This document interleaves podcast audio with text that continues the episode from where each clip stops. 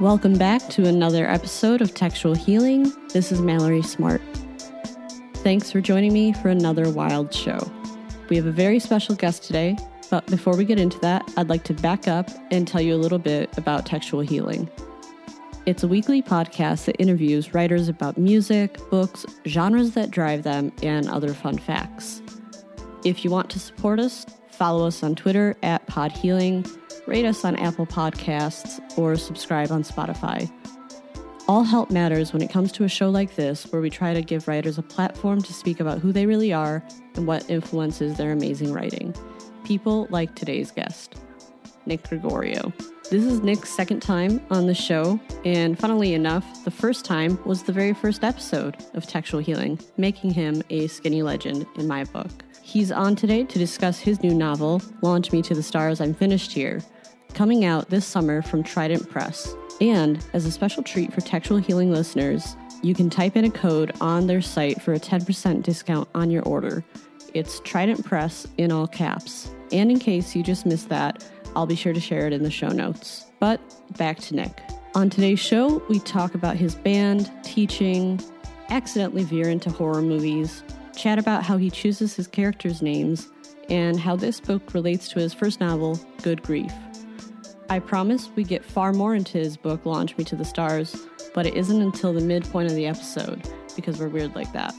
So, to keep you listening while we go off into our tangents, I thought I'd give you a bit more info now. Launch Me to the Stars, I'm Finished Here is a quirky, voice driven novel that reflects on the wondrous joys and crushing pains that people will endure for their loved ones through a uniquely subversive lens. It's full of humor, the stark realities of mental health, and has a good dash of science fiction in there. Was I vague enough to keep you intrigued? I hope so, because Nick is much better at telling us what it's actually about, and I promise you, he actually gives you details.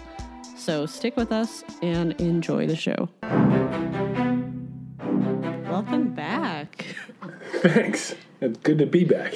You know, my favorite thing is um, you were the very first guest on this podcast. I remember that.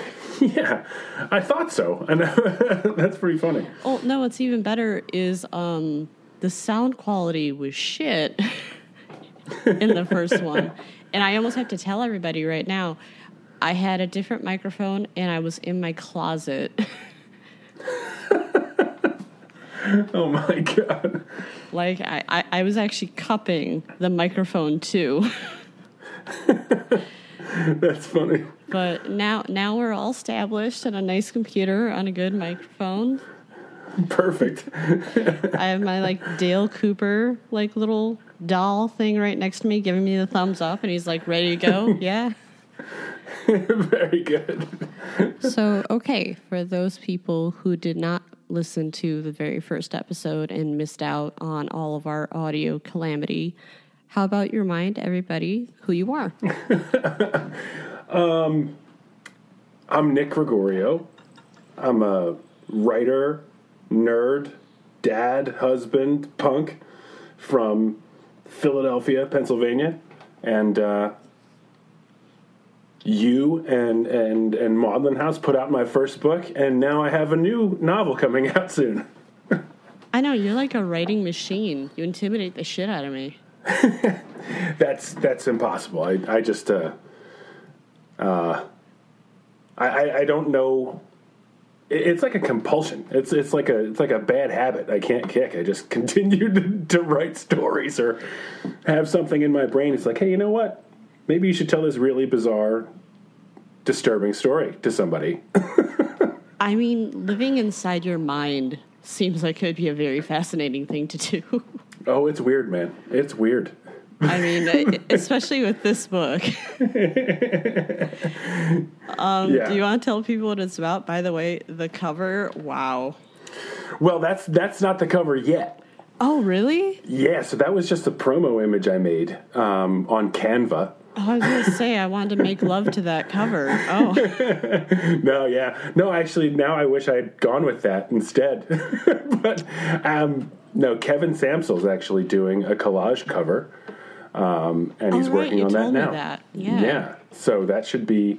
I came up with the concept for it. I also using Canva, um, and then he agreed to make something based on that concept. So um, it's very exciting because he's I the best. That, like right now, it seems like Canva is the sponsor of this episode. That's the only way I know how to do anything for um, social media marketing purposes. You know, trying to tell people, "Hey, look, I am a writer and I know how to do it and sell books." But I, I mean- don't really know how to do that. So I was literally just on it right before we started.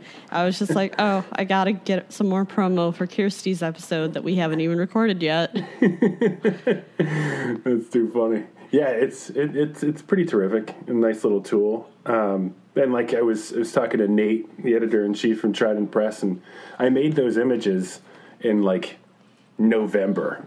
And every couple month, couple weeks, I'd be like, "Hey Nate, do you think I could, you know, tell people that I have a book coming out soon?" I'd be like, "No, no, no, we don't want to step on anybody's shoes," which is good. It was a great thing because he just, you know, he was at Trident was bringing books out one at a time, and I felt good about it. But my God, I was anxious as hell.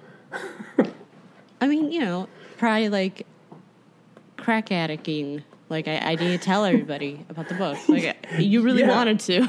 Oh, totally. And like, I don't know if it was just to satisfy my own personal need for like attention, but one way or another, I was pretty pleased when he told me I could do it. Okay, no one becomes a writer and then gets to say that they don't want attention.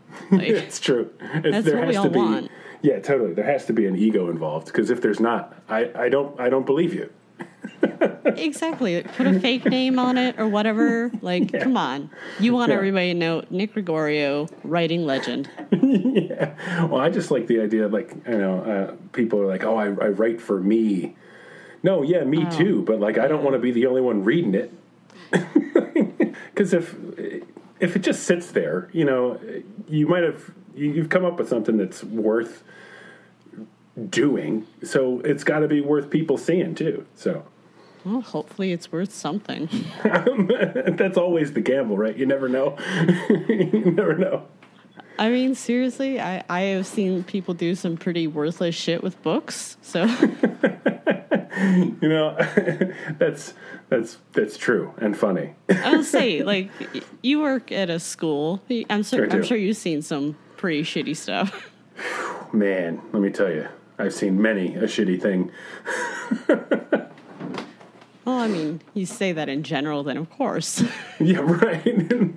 like, um, some of the, I, I did have a creative writing class uh, at the high school that I would teach at, and you know, bless them, man. They they were trying to you know get it out on the page, but some of the things that these kids were coming up with was the darkest, most disturbing shit I could even think of. I was like, oh my god, this is this is intense. Okay. To go into an area that no one likes to go into, but I was just like, fuck it, let's see. Yeah. I was actually gonna ask Chat GPT if it had any questions for you. Oh no. And I said, come up with a bunch of dark but funny Gen Z style questions to ask someone in an interview. Okay. And this is how you know it's fucked up because it says, I'm sorry, I cannot fulfill that request as it is inappropriate and po- potentially offensive. Oh my god. See, that's why, you know what? AI still has rules. It's not the Terminator yet. Not yet. but you know what? I like the idea that like the Terminator has like a bit of like etiquette there. Yeah, no, I appreciate that kind of thing. Yeah. For like, sure. If they're gonna take us over, at least, you know, be nice to us. Yeah. And then the slaughter. And then bring the slaughter, and then everything will be fine because we won't be around to care. Yeah. You know, they're just gonna like trick us into it, you know? It's gonna be like, we Totally. really care about your feelings, tell us about that, and then they're gonna slowly take over the world. Yeah. And then they melt you. I thought that's what we do to them in the movie. Yeah. Well, well, then, you know, they, they turn it around on everybody. It's like a revenge thing. oh yeah. Sorry, I'm in a like very Terminator-y mood. Ain't nothing wrong with that. On uh, Movie rules. Peacock right now, they have, and I was just like, oh my God, this is the most amazing thing. And this is where I'm going to go geek for a second. franchises. It has a whole section for just franchises. So Really? it has every Terminator movie under one thing. It has every Jurassic Park movie, every Harry Nice. Potter movie. That one was fun because we found out that there are actual cut scenes from Harry Potter, and they threw them into it. And I was Really? like, "Dear God, that's awesome!" Stuff like if you read the book and you watched the movies like prior, you'd be like, "I don't understand how they'd get it." They did have scenes that explained it. Yeah. Well, there there was so much in those movies that they just glossed over. You know what I mean? I will forever hate the sixth movie because even with adding the cut scenes, I was like, this is a travesty. Yeah, I'm a Harry Potter stinks. nerd. Yeah, I used to. Um, so I really loved reading the books, and I when the movies came out, I was always sort of uh, unenthused about them. Um, and I'm pretty much enthused about everything. Like I'm I'm the kind of guy that just kind of likes liking stuff. Um, so when I told people that I didn't like the Harry Potter movies, they were like hurt. Probably took like- that as like a personal attack. Yeah, I'm like, I, I don't know what to tell you. The only good, the only one I liked is Azkaban, and everybody seems to hate that one. yeah, you know what it is? I think it's because, in my opinion, it's the weakest book in the series. But you see, you it's do? my favorite book, and mostly because time travel, and if anything involved time travel, I'm in. see that I will so like you and I. This whole episode, we'll get into that. so I'll try not to. It is so funny though, like because I do have those people who also hate the movies. I actually have one friend. Okay, well, not really friend, friend of a friend, Okay, and she despises the movies, but she started a Harry Potter rock band. like a themed rock band, or like Yes, uh, they oh my they dress like wizards, and all the songs are like from the Wizarding World. oh my god, And they That's- tour. what? Oh my god, I didn't believe it at first until like I saw and I was like, Yeah. "What's going on oh here?" my god. You know what? Committing to that kind of shtick is is commendable. Um, because there's a punk band called Boldly Go, and they are a Star Trek themed punk band, and they, they sing all their lyrics are about Star Trek stuff. And as a Trekkie myself, it's just the greatest thing I could possibly imagine. Oh my god, I love Trekkies. You and I. See, what is it? We're in such a good like fan club group. We both love Gilmore Girls. We're both into punk. yes. Like we we're good with each other. And that's why it worked. That's why our friendship has, has stood the test of time.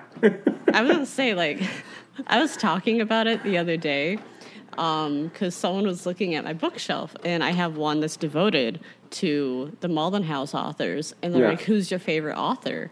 And I just had to be like, I don't like a lot of them. Some of them I do like. I'm not telling you who.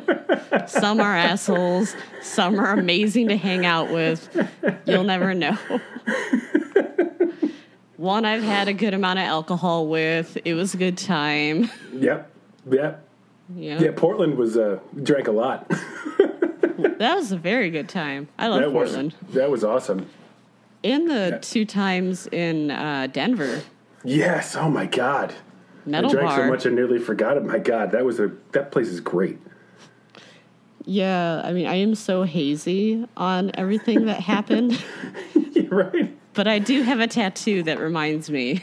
I'm trying to get a. I'm trying to do a little summer tour, and by tour I mean um, every other weekend to go to a place and, and read from this new book.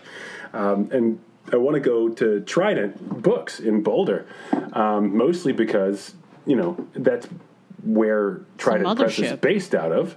But also, I want to go to that you know death metal bar again in Denver. Oh my god, I almost want to say instead of like us hanging out in Chicago, although I really want to, we're press buddies. Like we should. We both are. go. Holy Jesus! Yes. Once once the guy from the bookstore Let's uh, get Claire gets on it to too. me- oh well, you see that I'm actually going to North Carolina um, in July uh, and reading with Claire. She's got energy. She can go to another one. Have you ever spoken to her? Actually, No, I've only talked to her uh, via Instagram and Twitter. Oh, she she's really cool. Yeah, she- no, she's wonderful. Like she's um, been a champion of my work forever, and she might be one of the best writers writing right now. She's incredible. 110% agree. As we're trying to promote your writing, it's going to be like you are the subpar Right. writer Well, that we were talking that's- I mean, you know very well that that is just my personality. Oh, definitely. Like, you know, textual healing. Know that, you know, Nick is really hard on himself, and that's okay. Show him Yeah. love. Buy the damn book. yeah, when, when June uh, June seventeenth, I believe it's coming out. So Ooh, that's fun. Yeah, yeah. You know what sucks is like in my mind, I'm like, I know I have something that I have to do that day. Don't you hate it when you're an adult and suddenly you know that far in advance? Like, Yes. that date, yeah, however many months away from this. Like, I put something in my calendar. Let's see, shall we? you know and like you know my my son is 14 months old yesterday and since he was born it's i i know i have like the next 18 years planned out so like it's just there's just so much stuff to do all the time That's Um, why I'm shocked that you keep writing. well i to to be totally honest with you i i i, I write at work and And on TikTok, you're doing your cool punk shit. Yeah, don't trying to. And then um, I wrote uh, an entire novel over summer break. So I'm an administrator. I'm the dean, and um, I would go in Monday through Thursday from nine to two. Um, and hopefully no one's listening. no one, but like, um, and I would write from nine to two every day. I would say, like, be a little careful. People will catch stuff about you. I found out that back in high school, this is the shitbag thing I did. I found out that my dean got a DUI, and I actually found his mugshot and printed it and uh, put it all the stairwells. Oh my god. he was a dick, though. Oh yeah, I mean you can't be a douche. If you're gonna be a douche, you get your your mugshot plastered on like the walls. the principal in the Breakfast Club. Like that was his personality, and it's like, you know Yeah. what? This shit is you deserve it. Yeah, no, there was that, that guy's the worst. That guy is the and like as a dean now, like I used to be able. So if I finally crossed into. Well, let me start by saying I found myself to be an effective teacher because I knew how to relate to kids, and I still do to an extent. I'm like I'm an 18 year old in a 37 year old body. You know what I mean? That's how I've been, how I've thought of myself for so long. But I've been left behind. You know, all the kids they've they've gone beyond my understanding. So it's now become I'm no longer the guy that understands them. I'm the guy that just bothers them. So, um, which which kind of sucks. I mean, I always thought that I would be like understanding of what the teenagers were into. Yeah, I'm just gonna call them the teenagers, the kids, whatever. As a 32 year old, but it's because I always felt like I blended with them, Yep. and I have a lot of similar interests. But I'm with you, like they're flying by. I don't get it. and and like the, the the way the world has accelerated and in just how it shifts so fast um there's like even if we were able to manage to catch up they would be beyond that when we did it you know what i mean it's it i don't I know how they do it talking to my sister at Christmas, not this year, but last year, and she was so drunk and she was asking me the slang that she they all use. yeah And she's like, "You know this one, you know that one." I was like, "That's 2 months ago. They don't say that anymore." now though, I just don't know cuz my two favorite nieces, they just they're out of high school now. yeah. Oh Yeah. jeez. I know. I we you know I I'm I'm familiar with like the the Philly centric slang like John. Like that's just you can do that. You can use that for any word. Just replace it with John. It's fine. It works. But everything else I'm I'm it's gone. I don't know any of it. Um and the kids will ask me a question when I'm in the hall and I'll have no idea what it means And I'll be like, I don't know what that means. And they'll all laugh and walk away. It's the biggest blow to your ego you could possibly imagine. I mean, that's what you get for having your personality, Nick. they think that you get them. yeah, well, I have listen, seen you wearing a Hellfire Club shirt. They think you're one of them. They, yeah, it's fun. And I, you know, Superman belt buckle See? every day. You know? You're just But confusing still- them. No, man, they're confusing me. don't do that to me. You're just gonna have to finally be an adult and dress like them. Oh God, that just kills me. The idea of doing that. Don't do that, Nick. No. No, I'm no. Listen, I think that that whole being an adult thing it doesn't exist. Like, That's not a thing. Although I have noticed now I'm in my 30s that I did suddenly have like adult like inklings, like how I just said the kids. Yeah, right. That freaked my ass out because like my niece turned 21 during the pandemic, Oh, and God. I was just like, oh, okay, I can't take you out, and that's the fun thing where it's like, oh, I'm gonna take you out, I'm gonna get you drunk, totally Yeah. irresponsible, but you know, I got her drunk Right. the first time years before. It was a wedding. It's allowed for some reason. It's a loophole. yes. finally this year I was able to take her out, her and her friends, to a Taylor Swift dance party. and I shit you not, I was like momming the entire time. Oh my god. Like I didn't even realize it. Like one, none of them knew how old I was. A lot of them were like 25, 26, and I was like, "Thank you. Yeah, I'll go for it." Until they were all trying to do the shit that like, you know, when you're nervous in your 20s and be like, "Oh, I want this, I want that." And mm-hmm. suddenly you're an adult, you're like, "Oh, all right, I'll get this for the kids. They're they're shy." and as they God. left, like I was just like, "All right, guys, get home safe." And like I was talking to Belen, I was like, "I really hope that the kids had a good time." And we were both like, "Did we say kids again?" That's such a shame, right? Because know, everybody has that moment where you're like, oh god, I, I, this is I've crossed over.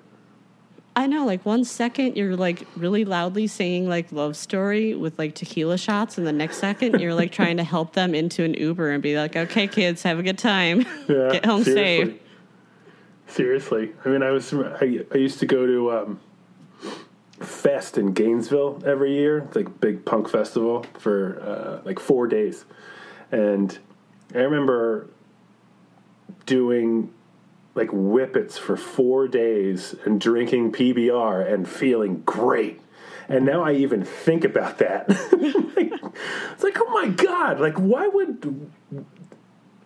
Anyway, I No, would no, have to. that, that's good. When I was at that bar, they didn't know that I did cool shit in my past, like you. right, right. I mentioned whippets, and they all looked at me, and I was like, "Oh fuck, they don't know what that one is."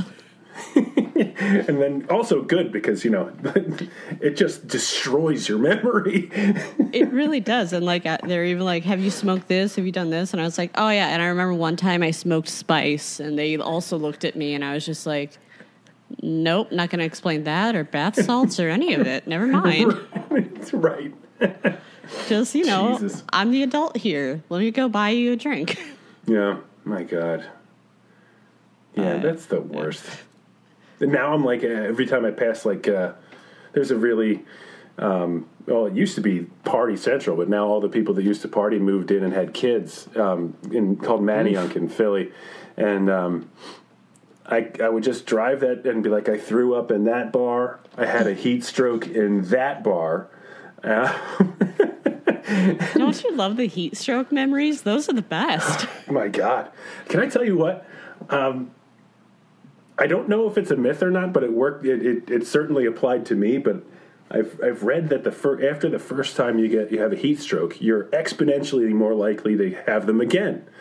Um, since I had that first heat stroke at Mad River in Manayunk, I've had two other ones, and one of them was at my bachelor party. Oh my god. yeah, yeah. That's I karma. A, it was it was brutal too. We were at a Bosstones show in um, Connecticut, and I was wearing a plaid shirt in the middle of summer, like a button-up plaid shirt. And I was in the pit for so long that I just stopped sweating, and like, um, it, it didn't go well after that. So You had your Woodstock 99 moment. I mean, luckily you were not that bad of a guy, but yeah, it could have been worse. To, oh man, oh boy. But uh, I always find it fascinating when it's like really hot and people at a concert are dressed like that. I gonna be like, whoa, like go for it. But Yeah. I would die. uh, it, I mean, it was part of the shtick. You know, the Bosstones had all that plaid stuff. They wore plaid all the time, and I was like, I'm gonna if I'm going to a show for my bachelor party, I'm wearing plaid. Damn it. Um, yeah, but, but, it was it was July. I saw the Misfits. I want to say a couple years ago, and everyone was in fucking like leather and everything. But it was like the beginning of September, and in Chicago, we are very, very hot, and it was like a Yeah. hundred degrees. And I was gonna be like, if you guys pass out, that's on you. like I am wearing shorts, a cami, and I'll put on a hoodie if it gets cold. But yeah, Right. leather, no. Yeah, no, and like I'm I'm I'm the idiot that like doesn't wear shorts. You know what I mean? I'm like the jeans guy. So like it's always a mistake. It's like 100 degrees. I'm in a basement. People are sweating. It's it's like a the humidity. You can just it's dripping from the ceiling. And now, oh, heat stroke. There it is. See, I'm gonna get back into wearing shorts again, but like for the whole last couple years, I haven't been because of my mm-hmm. one tattoo, and I stopped wanting to have that conversation with people Okay. because it was like highly political, and I was just like, you know what? We're just gonna wear jeans. We're gonna wear jeans until this guy is out of office, Okay. Fair enough. and it has worked out. Like where it's like good. no one has had to confront me unless they've entered my house and then be like, Right. "What are you reading in here? What's with these posters?" And it's like, yeah, whatever. See, I just don't wear shorts because I look like a California raisin. You remember California raisins back in the day? Yeah, I do. Whoa. just literal raisins with stick legs. And that's how I sort of see myself in, in shorts. Just a big round thing and stick legs. Like as long as you're not wearing like sneakers with the white socks and everything, I'm sure it's not that bad. but it is true. Guys don't wear shorts a lot.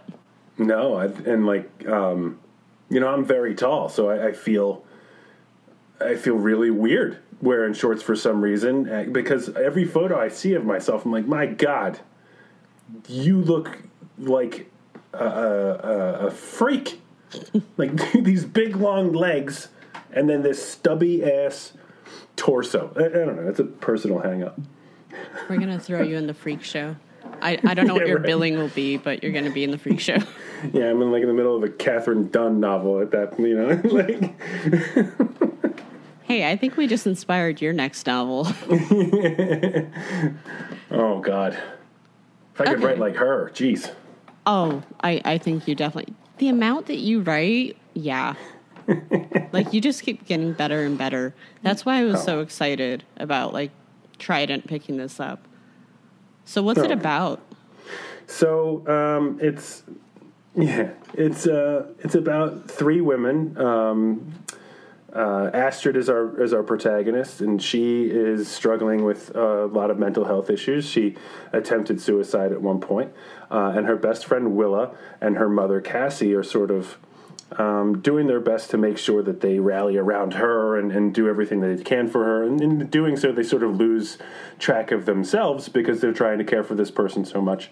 Um, and Astrid meets this this zany therapist, Dr. Loonsfoot, who um, reveals that she's not actually a therapist. She's an astrophysicist and and and uh, who who knows how to tear a hole in space time and go to a distant planet where people with um, mental health struggles and people who who who are are very very uh, attuned to what sadness is and what despair is, where they can go and live and be free in this wonderful, colorful uh, world.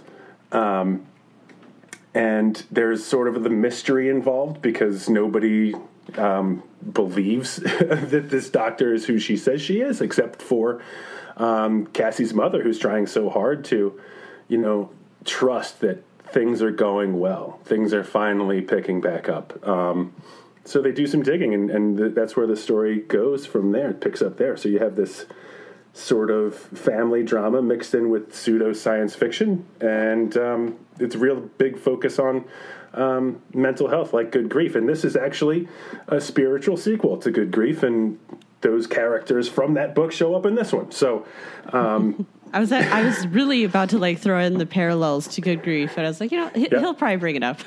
no, yeah, I mean, it is when I when I start I started writing it in uh, 2018, and I suppose like you know, good grief, you know, dealt with someone dealing with the death of a loved one, and this is you know dealing with the potential death of you, themselves. You know what I mean? And um, I really wanted to mix that those universes. So, and I love shared universe stuff. Like I'm a comic book fan, and I loved Bret Easton Ellis novels and Irvine Welsh novels because they had characters that carried through. So I wanted to do that myself. Um, and it was a lot of fun trying to figure out ways to fit those characters in and the circumstances in while making this completely standalone as well. So, in, in case you didn't read Good Grief, which I can assume you haven't, um, Ouch, Maudlin House is good. no, I'm just talking about me, not you guys. okay. I was be like, damn, party foul. no, no. I mean, mostly because my face is in it. Um, but um, like you, if you read that book and then this one, it's it's a really cool way to see where those characters went. we should just start pushing both books at the same time. Hell yeah, Oh yeah. hell yeah. Like, I- love that book. We should talk to Nate, see what we could do. Be like, come on, man. You know we both want to put them together. They're companion novels. Yeah, they, and and that's a One's a little See- bit more rooted in reality, and the other one, not so much. Yeah, well, you know what? This one, this my my biggest uh, attempt was okay. If they're going to exist in the same universe, they can't. It can't be too fantastical. It has to be as grounded as the other. Um, and then you'll have to read it to find out what happens with that. But like that light science fiction stuff is part of the mystery bit of this book. So, I always had a, a question, and for some reason, I have never asked other authors this. So, I'm going to ask you Sure. how do you come up with the names for your characters? Oh man, um, um, I, I'm the worst namer of characters ever. I want to say you just named a kid. I'm sure you could do characters. Well, actually, like my, my, my wife had had this great name. Miles is my son's name, and I just think that's such a um, a really beautiful name. And all I could think of is like, why don't we name him Milo, like like like from the Descendents? And she's like, yeah, no. um, but no, like with with Astrid, um, I named her after a character in uh, a comic book by Jamie McKelvie called Suburban Splendor, I think. Mm-hmm. What was it? I can't remember, but it was this really cool, um, you know, urban fantasy sort of fairy realm stuff mixed with um, really funny teenage, ad, I guess, ass hattery. and then um, Willa, I love that name. Um, it was the the real name, the real life uh, name of the actress who played uh, Thea Queen in Arrow. oh, yeah, um, and um, Cassie because I was watching the Twelve Monkeys TV series and I really liked the name of one of the characters, so I stole it. hey, it's what we all do. Seriously, when I when as you say all that, I'm just like, checks out, checks out. That's usually how I do it too. Got it. Yeah, Just yeah. like, oh, I really like this TV series. I like that name. Gonna take it. Yeah, I'm like I'm, I'm certainly no like Dickens who has like such an intentionality behind the name choices. I'm like, no, this is just a name that I found and it sounds right, and um, you know, not too regular, I guess, but just regular enough. I think they're pretty cool. Astrid really sticks out to me just because it feels like such an old timey name. Yeah, and and I was I was sort of able to build her character around uh, the meaning of that name, and you know, as what I'm doing edits, you know what? As I'm doing edits right now, I haven't gotten to that part yet, so I've totally forgotten.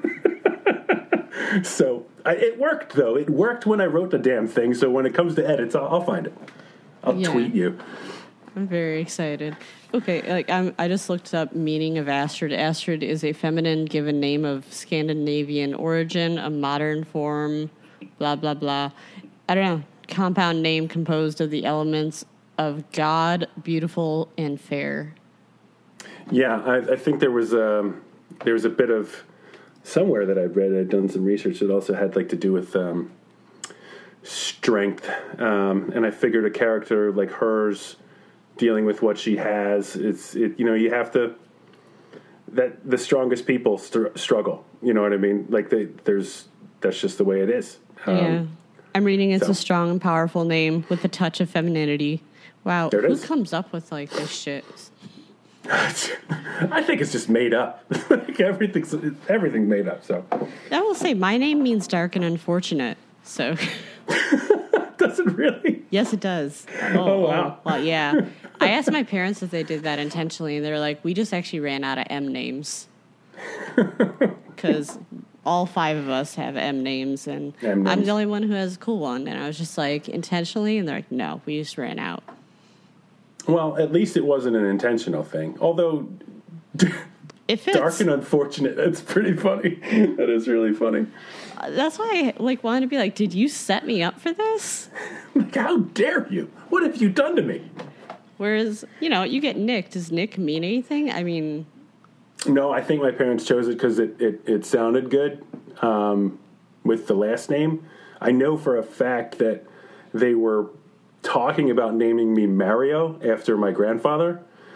Um, but, you know, being born in 1985, being called Mario would have been a really poor choice. would have been hilarious. Oh my God. It would I have mean, built up your strength, you know. Yeah, it would have done something, but like, I mean, I or you might kids- have been crippled. Who knows? Maybe be like Stephen King and constantly be writing about how shitty your childhood was like. yeah, right. No, I just had to, you know, instead of, you know, equating me to uh, a beloved video game, the kids at school just called me Dickolas. oh God! Yeah, it was the worst. See, I never got anything like that. You know, Good. Good. just It's, people uh, sometimes mispronouncing it. But no, everybody just called me by my last name. And that's a, a damn good last name. I mean, you can't you can't Yeah. contradict that, you know. It really is just one of those like, what are you going to say about it? You know, there's Right. nothing fun to rhyme really Exactly. with like Mallory or Smart. So Well, that's that's sort of. I'm glad for my son. Who like, what are you going to do with Miles? You know what I mean? You, you, how are you going to tear somebody down? I don't know. They'll find some way, I'm sure. But I was gonna say I'm gonna put that on Twitter. Be like, can Yeah. you guys figure out a way to tear the name how to Miles insult apart? a 14 month old? That should be the name of this show now. yeah, right. but um, okay, so obviously, do your students? They know you're a writer. Like, there's no They way you could hide it with all your tats and everything. Yep. No, they do. Um, the the kids I started, uh, who started as freshmen when I first started at this school, which is now six years ago, um, they asked when they could read my stuff, and I was like, "When you graduate." And then they graduated, and then they were like, "Hey, can I buy your stuff?" And I was like, "No." Sorry. Um, I think some of them have gone on to buy it, though. Um, but I'm gonna say, it- tell me the name of this school, and I'm just gonna start advertising to them. Well, it's funny that there are some there. I, I built the library at my school from scratch, and there are a bunch of Maudlin House titles in there. Yeah, I remember you guys were good you. enough to donate that- um, a whole bunch of books. No, what's funny about that though is that we had that box waiting in front of our door for so long. and I was just like, we gotta ship it. And we're like, tomorrow, tomorrow, tomorrow. Well, you know what? No matter when you did it, I was I, I put that call out on Twitter. It's like, hey, if you're if you're a, uh, an indie press or a, um, uh, an author, why don't you send us your books for my school library? And I was getting boxes and boxes and boxes of books every day for months. It was like such this wonderful showing of, of support for building a library for kids who don't have one. You know what I mean? It was so cool. Um, but I hauling these enormously heavy boxes to work and then we don't have an elevator up there and it's all stairs you know it was a lot it was a lot I'll say Mr. Nick does not need a gym. Like you don't need to do that. You don't need to work out. You to carry No. the books. just carry the boxes of books up those stairs flights and flights of stairs You know, I was actually gonna say, do your students call you Mr. Nick? They do, yeah. We have a, sort of have a policy. Well, we have a policy at the school to go by our first names mostly. So it's Really? um, yeah. So it, the the idea behind it was so that there was um, less of a disconnect between a kid and an adult, or like a student and uh, an authority figure. Because the one thing I hated in school was when a teacher was acting like, you know, the capital A authority. I'm like, no, dude, you teach math in suburban Philadelphia. Chill out.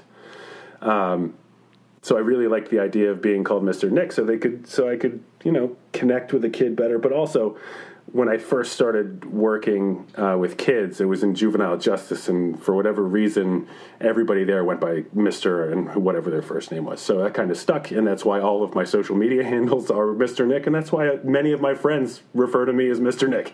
Yeah, I like to call you Mr. Nick too. I'm gonna start calling you that in person now. There you go. It, it, listen, it's it wouldn't be new, and I wouldn't be upset. God, I was so close to seeing you in person like a I month know. or so ago. Damn know. you. I know. Hey, listen. Having a kid can really change the way your availability, I should say. Okay, I'm just gonna say Joseph brought his kid. Really? Yeah. Well, that I, I, from the pictures I've seen, that the kid is older than Miles, isn't he? um, he's still like he's walking, but like I, I want Yeah. to say he's still like infant toddlery. Yeah. So He was when- when crying you- a lot during the reading. That's why I didn't put See, any that's, videos. That's what I didn't want. You know what I mean? Hey, maybe they Um, would have distracted each other. Yeah, maybe. Listen, there's there's nothing more stressful than like I, because I know how I was in public when somebody had their kid there and they were like losing it, and like I was sitting there like, "Will you bring your kid in here? This is a brewery," being an asshole, and then I'm bringing my kid to a brewery, and I know the people in there are like. Why'd you bring your kid in here? This is a brewery. I'll So- be sure not to tweet shit like that now. I am acutely aware of if my kid's freaking out, I know exactly what people are thinking. So I'll just s- stay home. I mean, I, I, I know it doesn't make people happy when I have my like reactions like on an airplane. Or like I literally once like nudged Bülent on our way home from LA. It was a long goddamn flight, and this kid was awake forever, just screaming. And I was just Oh like, "Have you ever wished that you could just like throw a kid from the airplane, just ditch him? The answer is yes. Be like, Everybody can we flush him? Can we flush Yeah, the kid right. out? Right. You just put him in the bathroom and see what happens. Yeah. Um, no, yeah, no. I, that's that's my biggest nightmare of of just being having an inconsolable kid in a pressurized metal tube thirty thousand feet in the air. And then that's how I know I'm not totally ready to be a parent because then I was like, why can't you just be a decent person and drug your kid for the sake of everyone else? Knock that kid out. you know, I, I always was kid. I would kid about like, hey, you know what? I got I, I have tons of whiskey. Just rub it on the kid's gums; it'll be fine. And like, part of me is like, sometimes it's like, that doesn't sound so bad. you know, of course I know sound it is. totally that. I mean, no, my mom said that when I was like teething, and this is how you know that like she was definitely old school. She would rub uh, rum on my Yeah. gums.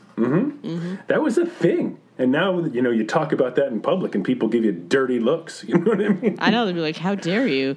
yeah, I know. I have like an older sibling who's probably like okay, like 17 years older than me, so tad older than you. Yeah. And she would give her kids when they're on a plane, like you know, nighttime medis- medication. You know, Th- that was fine. Now, Smart. not fine. No, and and now like, if, if my God, I couldn't even imagine because if you tell somebody, you don't know if they're going to like call Child Protective Services. That's You why know you what don't mean? tell them. You just be like, Right, "Th- this exactly. kid is so tired. Yeah, look at him. I mean, he's really great on a plane, isn't he? Exactly. I seriously once asked, and this is how you know I'm the worst human being ever. the closest thing to a child I have is my cat, Mm-hmm. and my cat she takes after me, and she has an anxiety disorder, and my cat has Xanax. Wow. Okay. I know. And like I even like asked my doctor once. I was just like, "So do they make like kid versions of that?" like they, they obviously make cat versions of Xanax. Like you know, Right. do they have like a little kid version? Yeah. Well, you know, uh, similarly, like my dog Willow ha- uh, had just become me, and this is the most nervous, like neurotic, strange dog now. Like you take her anywhere, she's just like screaming in the car, screaming, and it's kind of how I am anytime I'm going somewhere new. Oh, my cat, she does it where like okay, I never put her in the uh, cage because it scares the shit out of her, and I don't want her to Yeah. feel like a prisoner. She'll try and like look up at the window, and like she is the saddest meow, and then she'll look at me like, "Why did you do this to me?" like, where are we going? Why? Why are you doing this? how dare you? That's too funny. It, it's definitely like not even like an anger. It's one of those like look of hurt and betrayal. Yeah. And I was Yeah. just like, "We're moving. I need you to take you to the new house." This is you're better off for this. Yeah. Then say just just get the and then running like under the car seat, and you're like, oh fuck, I'm never gonna get her out. No, No. No, it's, Willow is a, is afraid of the uh, the windshield wipers. So if if it's raining, I have to either cover this dog's eyes or let her jump into my lap as I'm trying to drive in the rain. It's Is it's it a nightmare. big dog? Yeah, she's a golden retriever. She's like 75 pounds.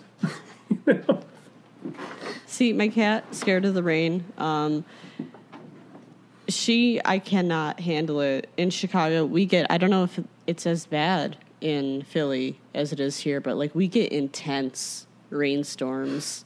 Um, we're like, I, you know, like we almost get tornadoes. We do get tornadoes occasionally. My cat will like cling on to me, but because she has the claws, that shit Yeah. hurts like hell. Jesus. Jesus. I mean, hell, even oh my god, I hate it. I just realized we're heading into tornado season. Fuck. Oh my god. Uh, we never used to get tornadoes here. Like I remember when I was in high school, a tornado touched down in like northeast Philly. I mean, like it destroyed some guy's like um, auto body shop, and and that was it. It was like totally localized to this poor man's shop. And now, like a tornado touched down like three miles from our house a couple years ago, maybe two years ago now, and it just destroyed everything. I was gonna say when I was a kid, a tornado touched down and it caused a tree to Donnie Darko my bedroom.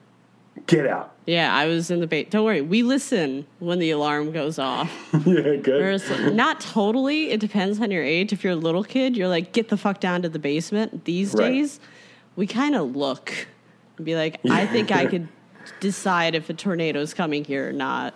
Right, right. Well, you know, I have my, my asshole neighbor to thank that there's no trees around our house anymore because he either convinced me to take them down against my will or just had them taken down because he works for the township. Jerk. So I'm not getting in the basement. No way. I gotta say, the basement, it's boring as hell too. Cause like, there's nothing to do. You're just sitting there. Like, I hope the tornado doesn't hit.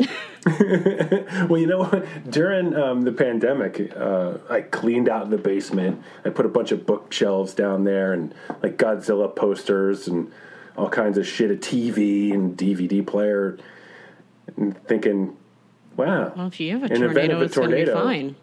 Well, but if it knocks out the power, then it's just a regular basement again. That is true. That is very true. You know, everyone has their iPads now. That's cool. That's true. That's Yeah. true. I bought a new iPad like three or four weeks ago. I used it twice. See, I live in an apartment building now, so when this shit happens and it goes off, one, for some reason we are nowhere near the tornado siren, so I'll hear more storm shit first before the actual like tornado sirens or whatever. It's Yeah. terrifying. Oh, but Oh, I'll God. get knocks on my door from like neighbors and be like, "What do we do? What do we do?" and like we're all the same age on my floor, and we Really? do not know what to do. We're all just like, "What's what's the plan? Where do we go? Where do we go?" Uh, I mean, I never understood the whole basement thing to begin with. Like, if the tornado picks up the house, then you're totally exposed. so Nick's not from the Midwest. Let's explain it to Nick. Um, it, it it's not like the movie Twister. Well, tends not to pick as I up the know, house. that's a documentary. Okay, Uh, you know, it's a great movie. Okay, I, I want to like salute Bill Paxton. Say what up, Hey. man? You're my favorite. Yeah, the OG, the OG character actor in, in nonsensical '90s and '80s movies. I must say, you know, I don't know if anyone loved him more than I, except maybe Yeah. James Cameron. Yes. His But, character no. in Aliens, when he's dragged under the floor, is just like He is wow. I love him and everything. I like even So his good. cameo in the Terminator. See, full circle Terminator. yeah, yeah, yeah. He was the punk that got the heart ripped out, right? yeah. Yeah, no, that's cool. I, I really like his one line is "fuck you, dude," and he like does the switchblade. Yes, yes, yeah, that's good. That's good stuff.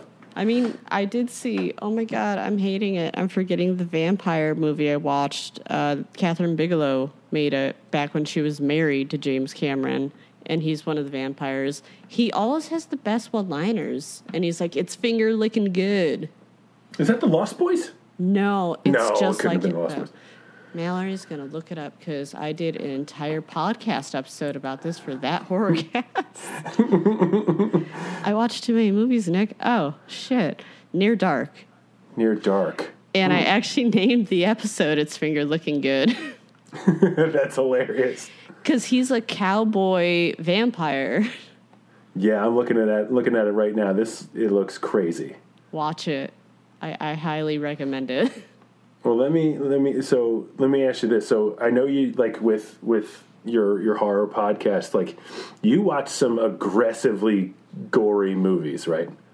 I watch all sorts of uh, films. I prefer slasher. Right now, I'm going through a bit of like a supernatural phase, but Okay. it's it's been fucking me up. I need to get out of that phase. Yeah. Um, I, Dave DT Robbins keeps trying to get me to watch. Um, oh, I fucking hate it. Like the actual like found footage ones. oh, like Skinamarink. It fucks me. Like I cannot handle it because I get motion sickness. Yeah. Um, but no, I hate like torture porn style movies. If that's what you're Yeah, talking okay. about, can't do Yeah, it. because like I know a a couple of my friends at work like were huge Terrifier fans, and I read the parental guidance in IMDb, and that's like the the descriptions of those murders turn my stomach. See, it won't really fuck me up to the point where like it. Mm, it the only things that scare me are actual like real life things that could happen to you. Yeah, well, you know, it's it's not like a fear thing for me with the gore. It's more like when I was a kid. To bring you know, bringing it back to aliens, um, they released like a, a toy line uh, based on aliens, uh, and I was like six or seven when that stuff came out. And I remember asking my mom to watch Aliens, and she was like, "Yes, we can, but you can never repeat the bad words that you hear, and I'll tell you when to cover your eyes." And That she totally forgot when to of tell me. Oh yeah, I mean she's a she's the best. I mean, talking we listened to Black Sabbath records and watched Aliens when I was six or seven. I almost want to be like, can I be adopted as a 32 year old? But okay. Um, But I remember like when when Bishop gets torn in half by the Queen alien. It's not even red blood. It's just it's just gross. um, I have had a weird aversion to gore ever since, and I can't get past it. like I can watch it. It makes me feel like I don't want to see it. Mm-hmm. But like, I feel a million times worse if like I see bugs in a movie. Yeah, Yeah. bugs are the worst. Like when I was watching Amityville Horror, I knew that there's that fly scene, but yeah, the flies. The flies. That's what fucked me up. yeah. Well, you know, I saw. Uh, you talked about like found footage stuff. Like I saw Skinamarink in the theater, um, and I had to leave because it wasn't like I was afraid. There was just this creeping sense of dread that just became more and more intense and there was never any payoff you know what i mean? There was never any like release from that pressure. So i was like you know what? I got i got i got i gotta fucking leave.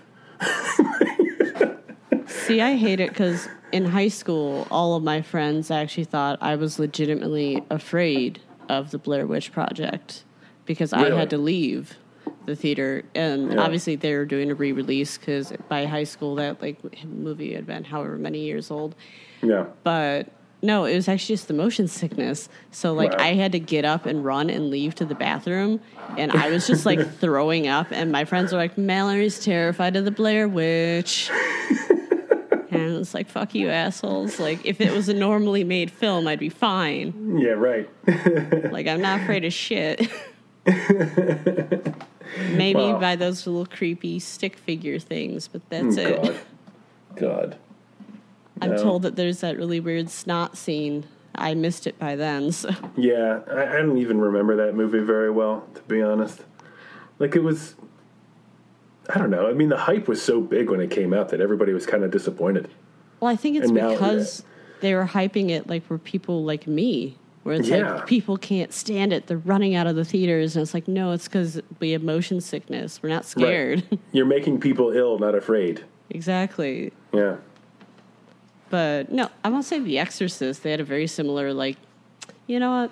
We don't have to get too into horror movies. Let's stick to the music and books, shall we? yeah, that's that's good. Works. I was gonna be like, I, I have another podcast devoted to that. I'll save it for that one.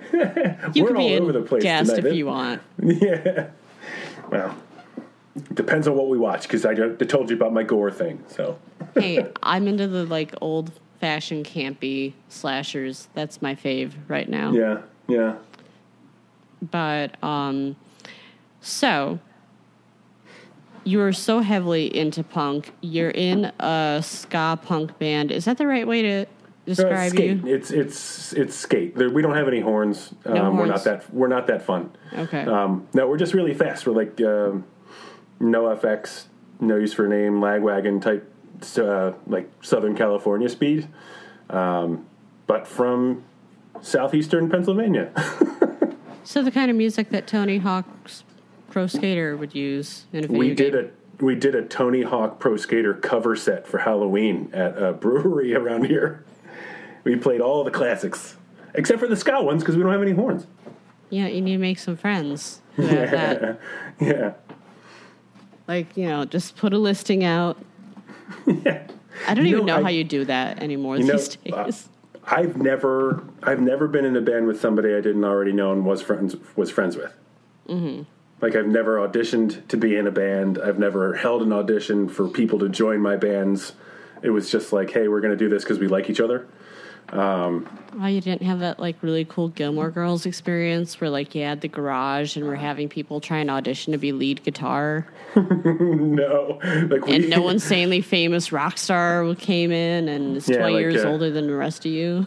Yeah, no. Sadly, Sebastian Bach did not come by our practice space in our drummer's basement in high school. It would be a fantasy moment. It'd be great. Oh, totally. It'd be awesome. It was like Skid Row is awesome back in the day.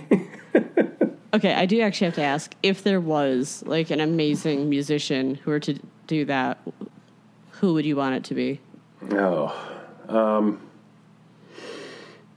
this is listen. This is going to sound pretty on brand, on brand, but uh, Tom DeLonge from Blink One Eighty Two.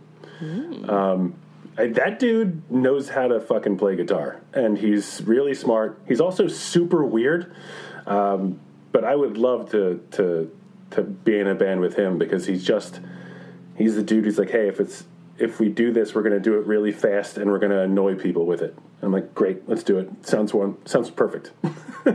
We need to hook you up. Yeah. yeah, yeah. That dude's been a a hero of mine since like I saw or I, I saw like the the video for Josie in like 1998 uh, with Alyssa Milano and Um, Whatever happened to her? Wow. I don't know. I don't know. But she like going. she like canceled herself. Which was crazy. I don't know how she did that. Whoa, that's amazing. How do we do that? I don't know. I don't know. But she was like in the forefront of like all these these really worthwhile movements and just like collapsed like a dying star. I don't know. I shouldn't be talking about someone I don't know anything about, but um, That's yeah, what you do with celebrities. We don't know Yeah, anything right. about them. Yeah. yeah, it's true. Um, no, but I, I would love to, to play guitar with, with Tom DeLonge uh, and just see how really weird he actually is because he's a weird dude. You know, you have no idea though, seriously, how weird people actually are. You know, when it Yeah. comes to like the image versus the reality. Mm-hmm. Mm-hmm. I mean, I'm trying to remember who it was. I was watching. Um, have you ever watched that Jerry Seinfeld thing on Netflix? Comedians in cars getting coffee. Absolutely. Yeah. I'm trying to remember who was it that bored the ever living fuck out of me. I think it was Aziz Ansari. Really? I know. Where I was like, Wow. this is probably the worst episode ever. You're just a boring ass guy. yeah. Jesus. Like you're just really good at pretending to be fun and crazy. Wow. You know the the Patton Oswalt episode when they took the DeLorean, which then broke down, and they had to rent a second DeLorean was was was a perfect episode for me. Yeah, there's some pretty classic ones. See, this is also sponsored by Jerry Seinfeld and his millions of cars. Yes, yes. His own I personal watched I parking watched that garage. show. Yeah, I watched that show. By the way, like Seinfeld itself, um, more than I more than I should. I I laugh every time too. Oh, I love Seinfeld. It's just the greatest show ever. I feel like we're the last generation that really gets to say that because, like, I guess I will say Gen Z they don't watch our shit. That well, No, they don't watch that. Well, I don't, which is a shame because all those, like a ton of Seinfeld, I shouldn't say all because it's just not true, but a ton of those Seinfeld episodes were just real in that they were so stupid and they hold up because people are so stupid. the only one that doesn't work to, that comes to mind right away is like the, the parking garage episode, but they could have been solved immediately with a cell phone. I was gonna say that that one's actually so funny. I like that. It's happened to me It's so many times. Well, maybe it still does hold up, and who am I? but you know, you, you just said with cell phones. I mean, I really didn't have that thing like where you could write a note on your phone and be like, "This is where I am," or like, what is it? People like drop a pin or whatever on it. Like I don't know. I wouldn't know how to do that in the first place. I'm not the one in charge of finding the car these days. That's up to someone else in this household. but I do remember once, like as a teenager, I lost my car and like we were searching for it for two hours in the snow. Oh my god! And we found out that we actually passed it like 10 times. See, I would have had an absolute panic attack at, at just just being in that situation. But when you're in a like when you're a teenager, it's one of those like, oh my god, just where's the car? What do we do? But you're not freaking the shit out. That the only thing is find the car. Yeah, Yeah. I don't know. I was a pretty high strung teenager, unfortunately. I was the most. I missed out on so much anxiety in high school. like to the point where, like, I don't know. I guess there were things I really should have been a lot more like weary of and terrified of, but I was just so oblivious. Like Hmm. See, shit was, was- just happening, and I was like, whatever. I had this bizarro penchant to like um, be a terrible student and lie about it until like the pressure built so much and like the report card came out and proved that I was once again a liar. like it's just like, wait a minute, why why did I do that to myself four times a year for four years? and then you know I probably created most of my own problems in doing that to myself, but whatever. What can I say? Back in high school, like I guess I liked the moments when I had anxiety because they're almost like adrenaline inducing moments. Because I was the procrastinator. That's who I. Mm-hmm. yes. was. Yeah. So if like you'd be like you have a five page essay due because like I think it's like the max they give for high schoolers, right? Sure. Well, I don't even remember. I wouldn't have I done don't it. know.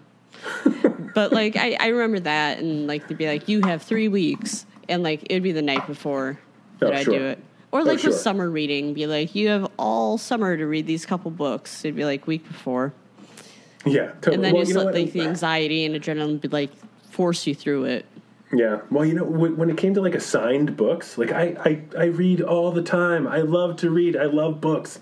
But if somebody says, "Hey, read this," I'm like, "No." and I don't. It's like this weird mental block. It's like you assigned that to me. I'm not reading that. I mean, I will say when we talked about like how some people do some pretty sh- shitty stuff to books, I did that once. Uh, I burned a book. Did you really? I actually, as a few of my friends did it with me, and the teacher found out, and uh, she ended up putting it on our midterm. We we thought we were done with it, and then we all had to buy the book again. Oh my god. And then we are like, okay, fuck this shit. Now let's burn the other one. And then she decided to put that shit on the final, and I Oh was my just like, you're a sadist. I still have the the majority of the books assigned to me from high school. I do Um, too. and like I, I have like my notes and like it's like Nick Gregorio 8B or 9B whatever it was.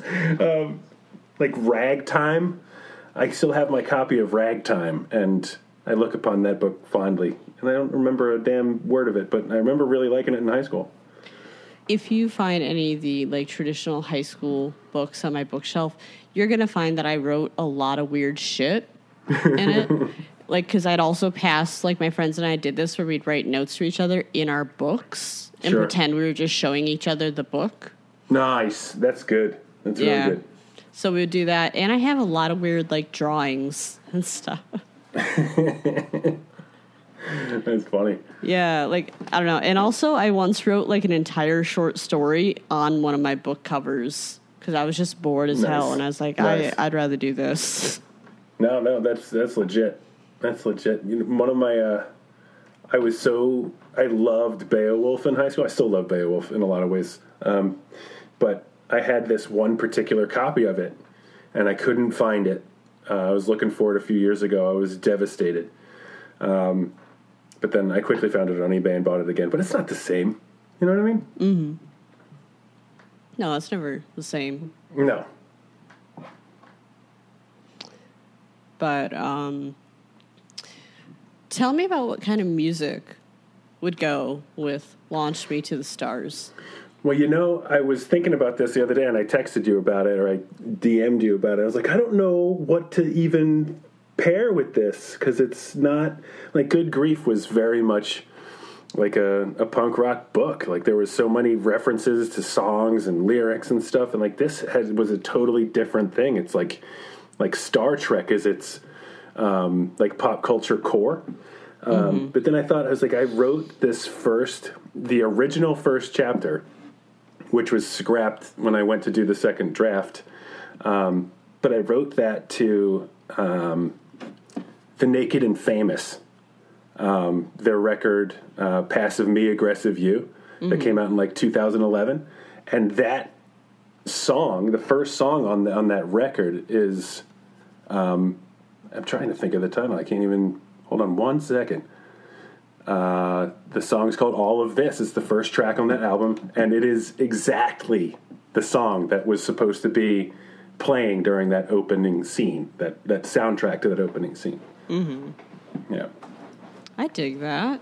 Yeah. No, it's like that, that really cool electro pop from the, uh, I guess the early 2010s that like I just loved, and this really worked. See, I definitely was imagining kind of uh, synthy music to it. Yeah, yeah, for sure. I- And and it was. Yeah, I I, I didn't. I also was thinking of like um like the band Survive. Um, they did the Stranger yes. Things soundtracks. You know, like a lot of that, but they're a little too like uh, I don't know. Their music is a little too um, dark for this book because you know the the themes of you know having to deal with suicidal ideation and uh, suicide attempts is like the, those are very serious and very dark and um, but the book is is often very light um, and funny and and sweet um, and I didn't think uh, very dark synth would work. So I think if you can find like the You know what else would go go well? Um, uh, sleigh bells. Hmm. Yeah, That would definitely go well. yeah, like synthy, electric guitars and shouting. That works too. See, I think you should definitely like write out a good playlist and be like, I recommend listening to these songs to these songs. Yeah, and, and that's what we did with with Good Grief, and I just didn't. I guess because I literally l- put the set list in the book as you were reading it. you know I mean? Um, but no, that's a good idea. I think I might have to because um, that was one thing that I didn't like. I tried to stay away from in terms of you know in, during the writing process because it was so close to good grief and you know thematically and i wanted to make sure that i could differentiate the two um, in every way possible so staying away from music was was the uh, that way to do it except for that opening scene which now is only referenced and it's not in the opening scene anymore so yeah, I think it's very impressive that like, you know, you're someone in a band and you're actually able to separate it from the writing. yeah i mean it was just um Because I, it wouldn't be just- able to help it. Like I, I would keep like kind of being like, oh shit, I referenced this again. No, like when um, so these characters, so uh, Cassie, Astrid's mother, and Astrid, um, they're Cassie sort of she had Astrid young, very young, sixteen, um, and had nothing. You know what I mean? Had to to build, and all she had were uh, a box of old DVDs sets of television series, and the one that spoke to her most was the original Star Trek series, just because it was, you know, fantastical and weird and sort of campy and goofy, and offered like this this you know cockeyed sort of sense of hope. But then she, you know, that became part of her, that becoming you know looking to the stars for hope and endless possibility and astrid sort of got that from her so i wanted to make sure that if we were going to do anything if i was going to reference anything it was going to be star trek or some science fiction stuff because they were fans of science fiction or are science fan or, or fans of uh, science fiction movies and tv stuff I dig it. yeah, yeah. It had it has a the focus was most important to make sure that it was, you know, a literal like a spiritual sequel, not something like a retread.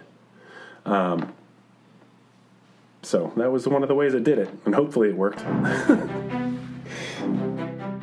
All right, that was Nick Gregorio, or Mr. Nick, as I like to call him. You can keep up with his work via Twitter at Mr. underscore Nick or at nickgregorio.com. Along with that, you can also check out his Linktree, Mr. Nick, capital M, capital N, and his Instagram, Mr. underscore Nick. As always, everything will be spelled out in the show notes and links will be shared there. Also, don't forget the special discount on Trident Press for 10% off of your order with the code Trident Press in all caps. Now, let me get you out of here with some quick requests. Please check out our Twitter at Pod Healing and take a look at our website, textualpodcast.com. Show us support by going on to Apple Podcasts and leaving us a five star review or subscribe to us on Spotify. We'll be back next week with John Cotter to discuss his memoir, Losing Music, coming out April 11th from Milkweed Editions. This is Mallory Smart. Thank you for listening to the show.